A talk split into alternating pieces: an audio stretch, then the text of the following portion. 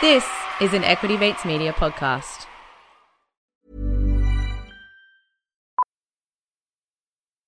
Millions of people have lost weight with personalized plans from Noom, like Evan, who can't stand salads and still lost 50 pounds. Salads generally for most people are the easy button, right? For me, that wasn't an option. I never really was a salad guy. That's just not who I am. But Noom worked for me. Get your personalized plan today at Noom.com. Real Noom user compensated to provide their story. In 4 weeks, the typical Noom user can expect to lose 1 to 2 pounds per week. Individual results may vary.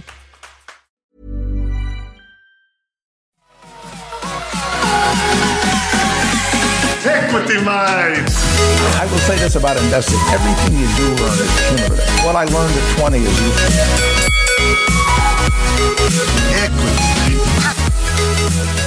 Welcome back to another episode of Equity Mates, a podcast that follows our journey of investing. And whether you're an absolute beginner or approaching Warren Buffett status, our aim is to help break down your barriers from beginning to dividend. If you're just getting started or you've just joined the community, welcome. We've got a podcast called Get Started Investing that will get you up to speed. Otherwise, let's get stuck straight in. My name is Bryce, and as always, I'm joined by my equity buddy, Ren. How are you? I'm very good, Bryce. Very excited for this episode. Happy new financial year to those that celebrate. Thank you, yeah. Did you do anything? Yeah, big night. Really? No. No, we're too busy here, Ren. We're too busy. We were speaking to someone who works at a Big Four accounting firm, and they were so surprised that we didn't do anything for it. I know, same as Emily who works with us now as partnerships. When she first arrived here, she couldn't believe we didn't do a big end of financial year. It's just never crossed my mind to do anything for it. It's obviously big in finance. Everyone wraps up, takes us a chance to take a breather. We just don't have the time. Or the inclination. Or I'd throw a party. For end of financial year? Yeah. Fair enough. But anyway, there's more important things to focus on at the moment. That's the thing. But yeah, we wrapped it. We're into a new year. But in today's episode, we're going to cover off some of the conversations I've been having with Henry around the strategy of looking at companies that are in the dog kennel leading into the end of financial year and what happens to those that or finding the ones that then bounce as the new year kicks off. We're also going to have a chat with a community member, Elle, and then close out with a 5-minute valuation that you've been doing with Andrew Page, Ren. To be clear, I'm going to have more than 5 minutes for that segment, but the valuation only takes 5 minutes. Yeah. Well, you've got 10 minutes to do that segment, so you better get it done in 10. Wow. Yeah. Someone's punchy this morning. Yeah, 10 minutes. Now, before we get into it, we should just remind you that while we are licensed, we're not aware of your personal financial circumstances. Any advice on this podcast is general only. And the stocks that we speak about today, when we do the valuation work at the end, it's not a personal stock recommendation. Do your own work. Seek your own advice. But Bryce, before we get into today's episode, one piece of housekeeping. We are very excited about the launch of our second book. Yeah, massive. The book is launched on the 22nd of August, but it is available for pre-sale now, or pre-order, I should say. And we know that money is stressful at the moment. And if you're investing, it can be hard to know if what you're doing is enough. And that is the concept of this book. Yeah. It's called Don't Stress, Just Invest. And it is really our effort to explain the simplest way to start investing, or to continue investing as well, to set yourself up and then get on with your life. So available wherever books are sold, going out on the 22nd of August. We hope it helps. We hope you get around it. But Bryce, let's get into today's episode. We've both been working with experts to continue to become better investors. You've been working with Henry Jennings. I've been working with Andrew Page. We both have had homework, things to go away and continue working on. And yours was to answer the question, who let the dogs out of FY23? Who let the dogs out? Who let the dogs out? Insert Who Let the Dogs Out clip there, Sasha. That would be fun. Mildly fun. Good old track back in the day. Anyway, yes. So the thesis here was that as you come into the end of financial year, a lot of people do tax loss selling. And that's if a stock if they've lost money on a stock, they can sell it and then claim that loss to offset capital gains. Yeah. Yeah. So you often see on the smaller end of town particularly, a lot of those what Henry calls as dog kennel stocks, those that have performed really badly and are in the dog kennel, they get sold off, and that sort of momentum continues into the end of financial year, with the idea or the thesis being that if you keep an eye on a few and have a, you know, I guess a thesis as to why these companies shouldn't be sold down as much, there's an opportunity to, I guess, get them on the other side of when the new financial year kicks in and people start buying back into those stocks because they've been hammered so much. So the analytical work to do is to distinguish which stocks are actually just bad. Yes. And then which stocks have been oversold for tax reasons because they have fallen. Yeah. But are actually quality and have become undervalued. Yes, that's the work. That's the tricky part. Yeah. Or you just go for stocks that are just oversold, knowing that they could be really bad and will remain bad, but might get a bit of an uptick in July. Yep. Right.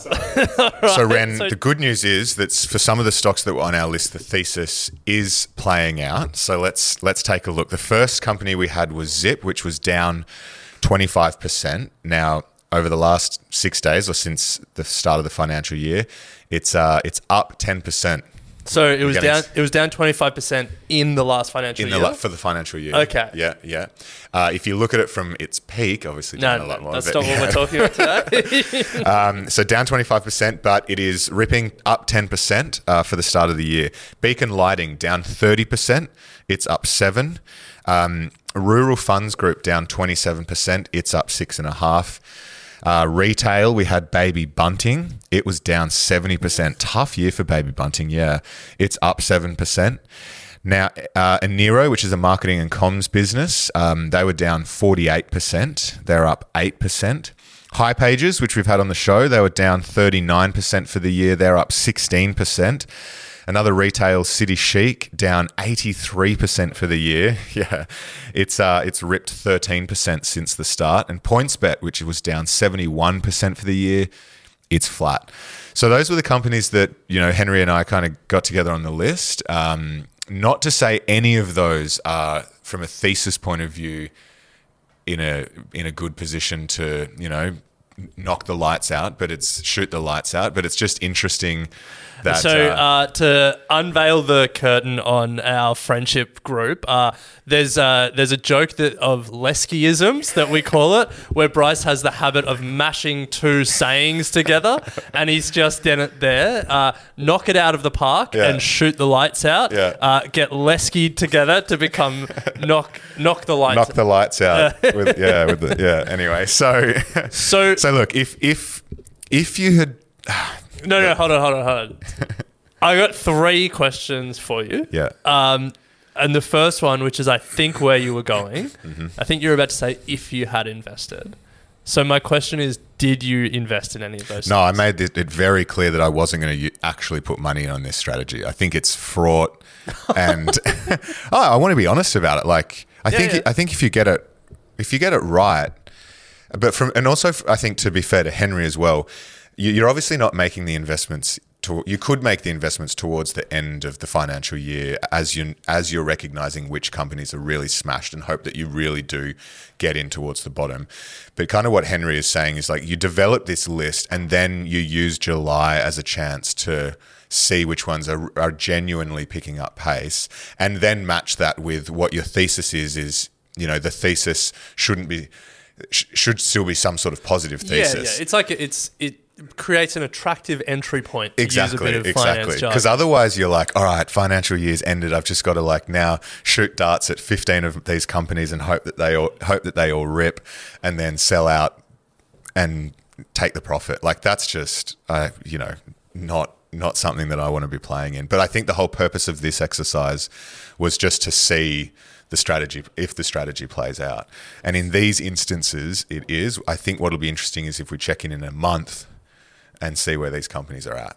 So, second question, looking at that list, outside of PointsBet, the thesis played out for all of them. What are there? 8 companies here. Did you trim the list? Were there other ones that you had on your wasn't played out and we're just talking about them? Or has it literally played out in 7 out of the 8? Let's have a look. So another one on the list. If you quickly look at Elders, I'll look at Adairs. And I just didn't do all of them on the list because there were just too many. So Elders over the past year down 44%, past 5 days up 8%. Okay, full credit. So I'm looking at Adairs. Adairs started ripping just before end of financial year and it's up 24%. After being slammed, like huge sell-off coming into end of financial year to the tune of a drop of almost 40% in a month leading into the end of financial year, it then flattened out and then has ripped 24%. So I guess, yeah, it's kind of playing out in some instances, but it's just it's a game that requires, you got to be in it. I would say investing as a whole, you need to be in it. Not with dollar cost averaging automated, like the book that we're about to write. True. Don't stress, just invest. If you don't want to be in it, but you want to get the benefits of it, read that book. Interesting. So my third question, Bryce, out of that list, weren't two of those stocks, Baby Bunting down 70% and City Chic down 83%, weren't they stocks? They were stocks of the year for you, weren't they? Yeah, but as we know, it's stock of the year, not stocks of the years. Oh, sorry, I've misunderstood the game. Yeah. I'm all about just the short-term 12-month play. Baby Bunting did well for me for stock of the year. I don't think City Chic did. I just think it was that your stock that year did worse. I think City Chic, I ended up down. Sounds about right. So I jumped on Ticker, tikr.com/equitymates if you want to jump on as well, and just did a stock screener to see this thesis as well, this dog's thesis. Probably need a less pejorative name for it. But I just put in four filters, primary exchange, ASX, stock price change over the last 3 months, because I didn't look at the whole FY23. I just figured this would be tax loss towards the end of the year. Yeah. So I said fallen more than 10% in the last 3 months. Mm-hmm. And then in the last week, it's gained. Doing my homework for me. Well, I just wanted to see if I could just screen this out rather than have to do individual names, ask Henry Jennings for, and I also just wanted to make sure that if you hadn't done your homework, we had something to talk about. Mate, I'm all over it. And there was a heap that came back. So then I just put a market cap over $500 million USD, just to so the names were a little bit more well known. And there were a few big ones that came up. So Star Entertainment Group down 20% over the past 3 months, up 10% in the past week. Elders, you've mentioned SiteMinder. Yes. Bailador's, the company that Bailador invested in, they're like hotel accommodation management, down 14% past 3 months, up 5% in the past week. LaVissa, that's one that I know a fair few Equity Mates community have been holding. It was down 18%, it's up 7%. Yeah. Elders, 6%. Premier Investments, down 23% over the past 3 months, up 3%. In the past week. So it is interesting. Like you do see, like there's definitely it is here. It's a thesis that has worked. Well, yeah, that has played out. Maybe yeah. The challenge is knowing what to pick, and I think to Henry's point, it's like just use this not as the sole investment thesis, just as a okay. Let's now continue to watch some of these over the next month or so, still with the idea of that it needs a catalyst, it needs, a broader thesis than just tax loss selling, now it's ripping. Well, Bryce, we said we were going to do these coaching sessions with these experts to try and become better investors, try and keep learning, and I can certainly say that I've learned something from your work with Henry and... may it long continue. Now, one thing that I've also learned from... I thought that was going to be our out. I must give credit to Henry. If you have been listening intently to the conversations we've been having, he's mentioned a company. This is not a buy, hold or sell, but kudos to him. The ticker is LRS, Latin Resources. It was in our most recent episode with him. He said that they were going to do an announcement and he was very bullish on it. So full credit to Henry. Latin Resources, a lithium company. He's hot on lithium. I'm just going to say from June, which was when we probably spoke about it on the show, the last 6 weeks, it's ripped about 105%. And he reckons that it's currently 30 cents, that it'll be $1 within the next year or two. I cannot not buy, hold, or sell. I cannot stress how much Henry is not aware of your personal circumstances, and neither is Bryce. And for every Latin Resources that Bryce talks about on the show, he also talks about a City Chic or a Baby Bunting. So let's just really balance out what we're talking about here. Yes. But with that clear caveat in mind... Full credit, Henry. Full credit, Henry. It was hot on Core Lithium as well. But anyway, Ren, that's my homework. Love it. Yeah. So, Bryce, let's take a quick break here. And then after the break, I'm going to unpack my homework. I'm going to talk about a quick 5-minute valuation method that anyone can do, even you. In 10 minutes. No, it only takes 5 minutes to do the valuation. Yeah. Sweet. You're saying the segment can only be 10 minutes. I don't know why we're... Can someone run the clock back on how long Bryce's segment was? My segment wasn't titled 5-minute valuation. No, but... it shouldn't be more than 5 minutes if it's a 5-minute valuation. I get it. Let's get going. I think we cut some of this, to be honest. But before then, we're going to chat to a member of the Equity Mates community, Elle, who is just starting her investing journey, was worried that she'd left her run a little bit too late. And I know that is a feeling for a lot of people in the Equity Mates community. So we're going to chat to Elle after this.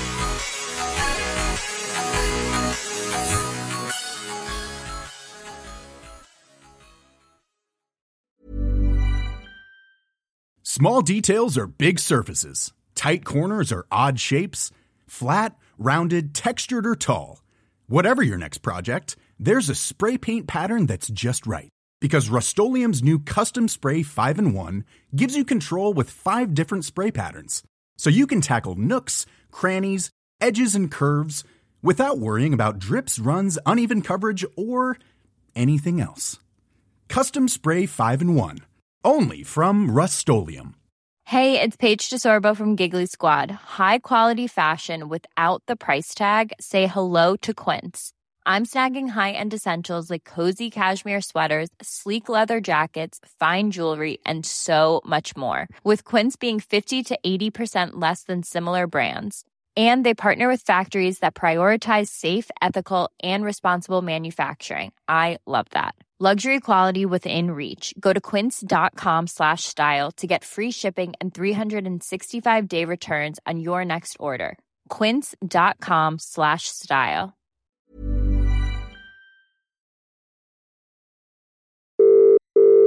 Hello.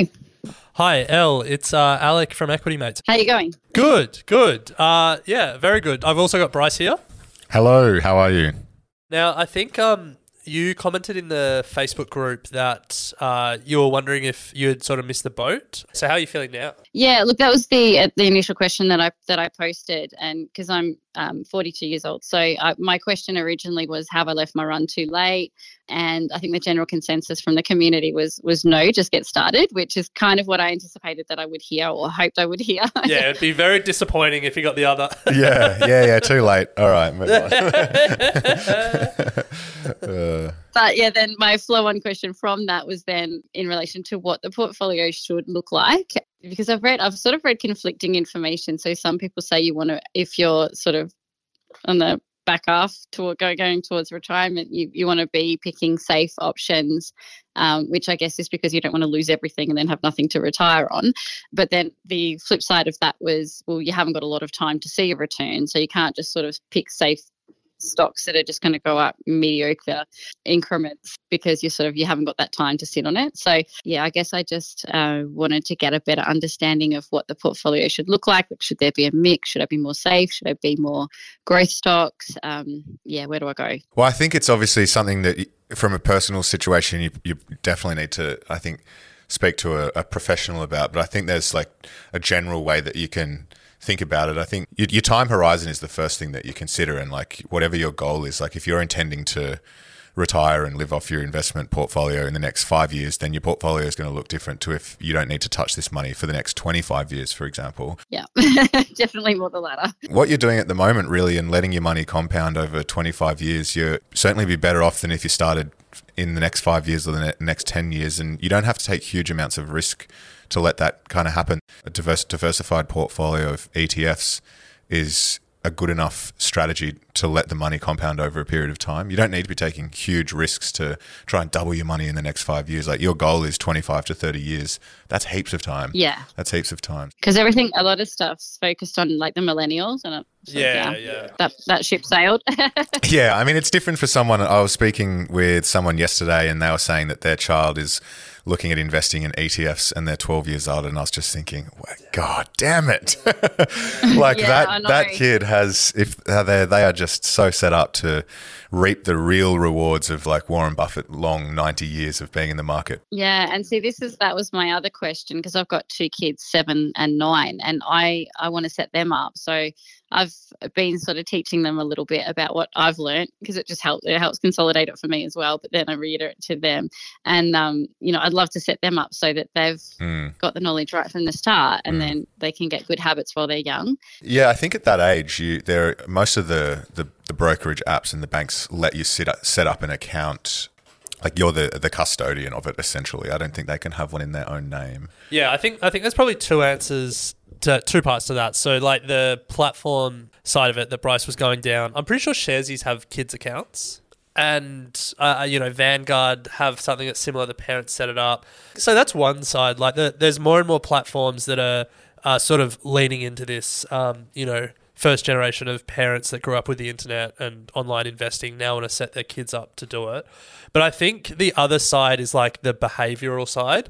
And we often joke that Bryce had sort of the perfect upbringing when it comes to learning about investing, and I'm sure you've heard us bang on about it on the show. Yeah. And I reckon just like if I had been exposed to the stock market, how it worked and how you could sort of build wealth passively, essentially, through the stock market at a young age, I reckon it would have really changed my outlook about just money in general. And so I reckon what Bryce's parents did, getting the kids to split the pocket money between spending, saving and investing, I'm sure there were a few tantrums from young Bryce at the time because he just wanted all the money. Yeah, I'm going through that at the moment because I've set them up with 4 money boxes. So they've got spend, save, grow and give. And yeah, so we have to divide it up, and yeah, they just everything's going into the spend. I was like, no. No. Yeah. It's definitely the right thing though. Yeah. It is. The eldest is a lot more on board with it than the youngest, I must say. So he's got all these ideas. He's going to start his own business and he's going to do all this stuff. And the young one's just like, that's too hard. Yeah. But yeah, we'll give it time. It's conceptually difficult to understand the power of compounding at 9 years old. Yeah.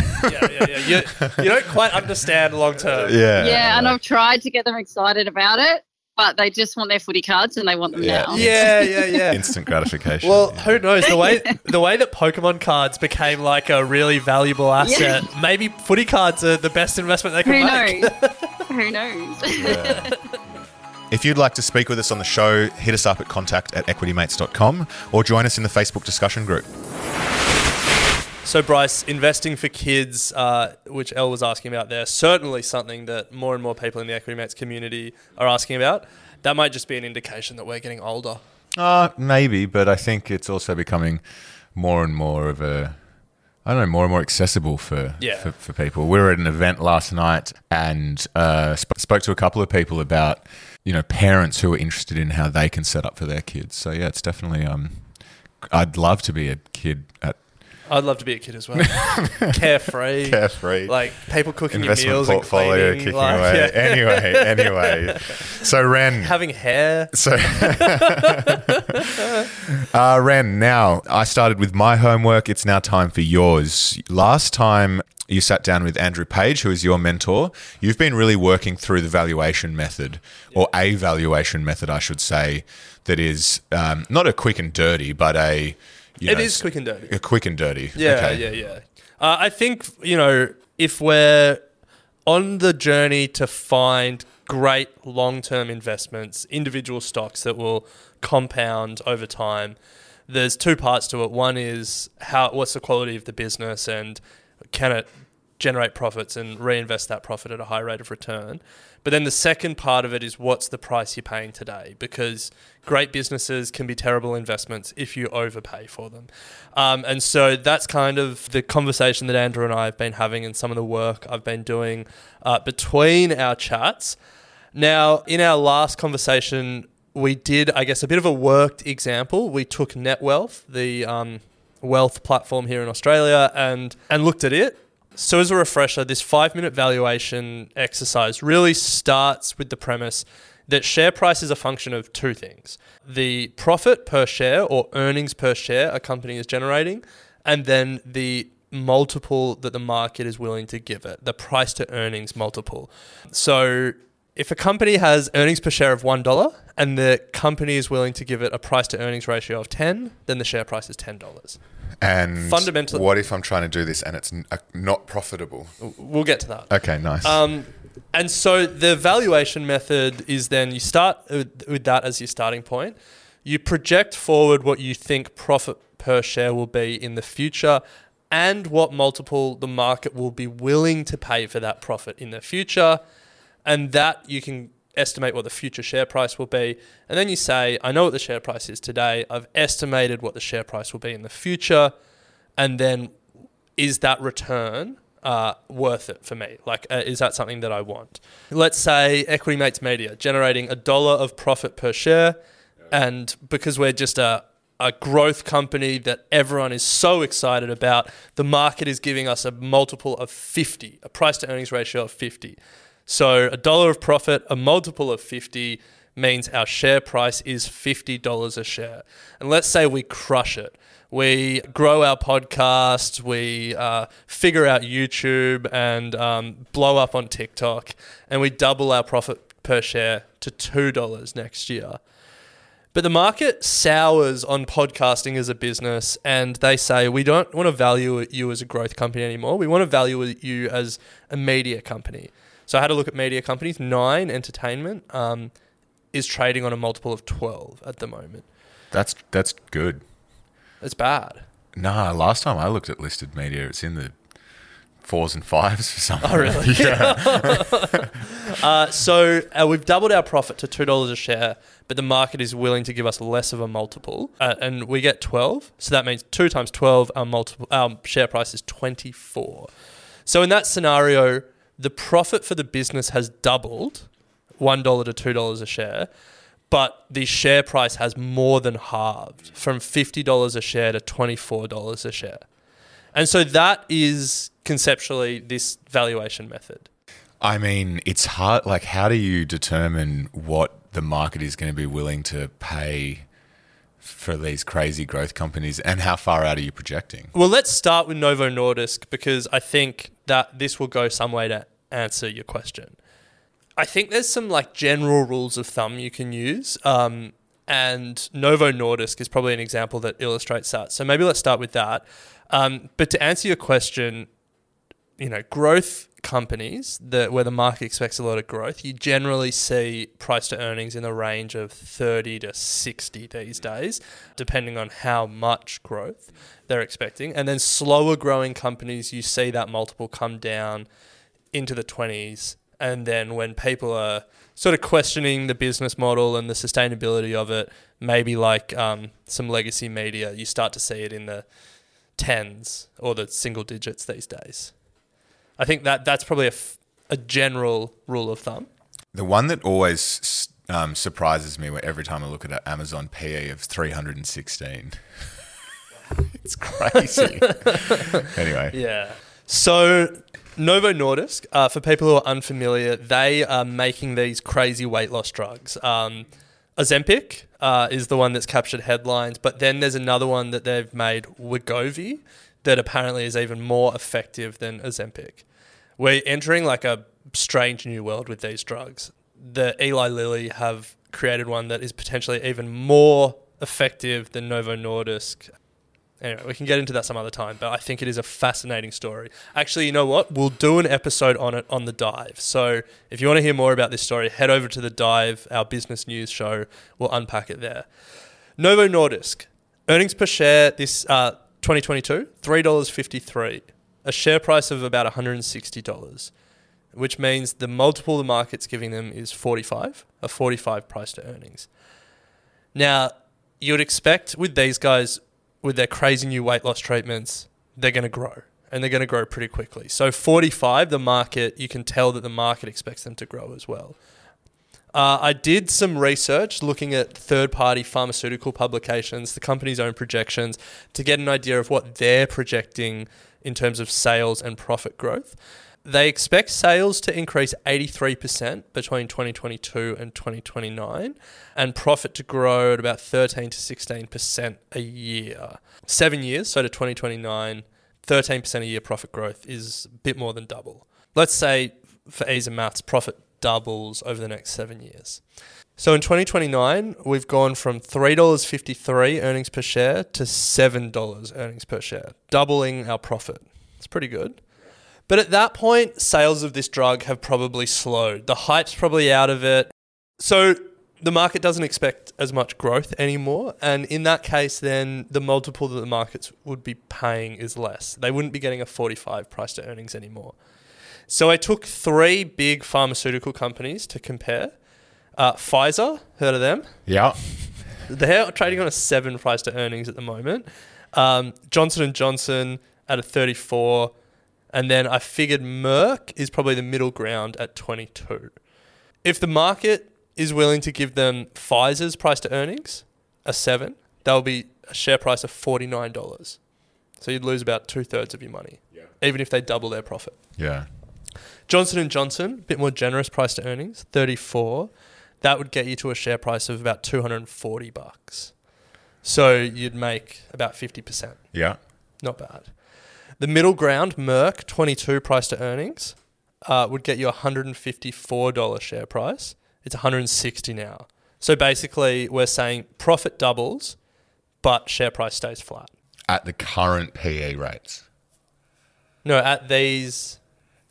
Yeah, at what the market's paying now. Because I've taken them because they're like the three biggest pharmaceutical companies. So I figured like slower growing, more established, you know, a lot of different drugs that are in the market.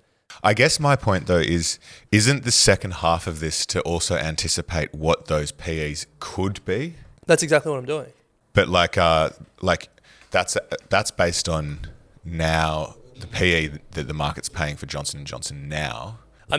So I think Novo Nordisk in 2029 is going to be in a similar position to Johnson & Johnson now, is what we're saying. Yeah, okay, The other way I could have said it is just, I think right now they're getting a PE of 45 because they're in the growth phase. In 2029, they'll be less growing and the market will give them 20. Sort of just pulled a like a... Here's whereabouts. Yeah, that's what I thought what you were going to do as well. Because you could go the other way with these growth companies. You could say, you know, historically, companies that are in a similar position have had PEs go from X to X in the same business life cycle. I mean, that's essentially what we're doing. Because like these more established players are that different. Yeah. I was just trying to bring some colour to the numbers. I'm just asking the questions that people are going to be wanting to know. Fair enough. So yeah, let's say if we just did hypothetically, as a company moves from a growth phase to a slower, more steady phase, more established business phase, they would go from a multiple of 45 to a multiple of 20.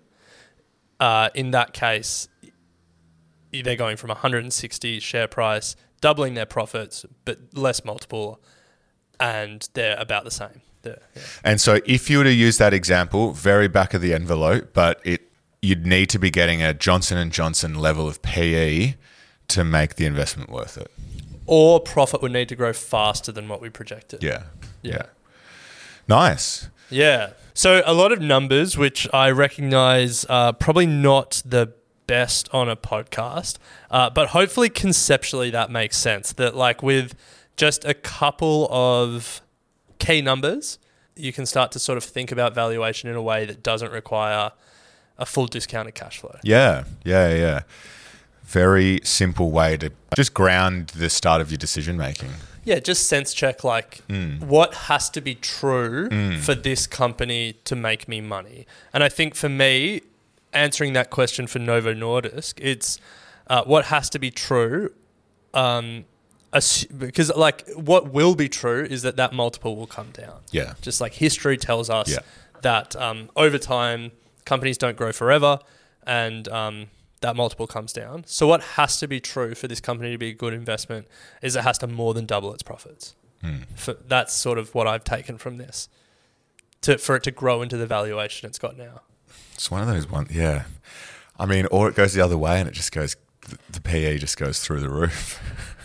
Yeah, but the market's always forward looking. So if the PE goes through the roof, that means the market doesn't just expect Ozempic to go well, but it expects the next thing to be even bigger and even better. Yeah, but your theory of this new world of obesity is going to be a choice. Obesity will be a choice. That's pretty crazy. This could be if you think about that on a global scale, that's massive. Yeah, massive. I think the challenge is going to be so many things in the pharmaceutical space. Someone pioneers it, and everyone else follows it. So. Eli Lilly, as we said earlier, their clinical trials. So Ozempic, the clinical trial over 68 weeks, the average weight loss was 15 kilos over 68 weeks. Eli Lilly, over 48 weeks, so 20 less weeks, the average weight loss, 24 kilos. These are crazy numbers. Yeah. I feel like you're not... Well, I was just doing the maths. What was it? 24 kilos over what? So 24 kilos over 48 weeks. And what was the other one? 15 kilos over 68 weeks. 15 kilos. Yeah. Wow. Anyway, tune into The Dive for more info on that as we unpack it. But we'll leave it there. That does bring us to the end of our episode. We'll continue the discussions and learning with our mentors as we go. Jump into the Facebook discussion group if you have any questions for Ren on the formula here. I'm assuming you're going to be happy to answer some questions. Yeah, for sure. It's if you're interested in, I guess, the back of the envelope valuation, then this is certainly one that is very achievable. You don't need to be cracking out spreadsheets and discounted cash flows. So we'll leave it there. A reminder that the book is available for pre-sale. A link will be in the show notes. We would really appreciate your support. And if there's anyone in your life that is looking to get into the markets and start their investing journey but feeling a little bit unsure as to how, then this is definitely the book for them. But Ren, we'll leave it there. Pick it up next week. Sounds good. You have been listening to an Equity Mates Media production. In the spirit of reconciliation, Equity Mates Media acknowledges the traditional custodians of country throughout Australia and their connections to land, sea, and community. We pay our respects to their elders, past and present, and extend that respect to all Aboriginal and Torres Strait Islander peoples today. This podcast is intended for education and entertainment purposes. Any advice is general advice only and has not taken into account your personal financial circumstances, needs, or objectives. Before acting on general advice, you should consider if it is relevant to your needs and read the relevant product disclosure statement. And if you're unsure, please speak to a financial professional. The hosts of this podcast and their guests may have positions in the companies mentioned. Equity Mates Media operates under an Australian Financial Services Licence 540697.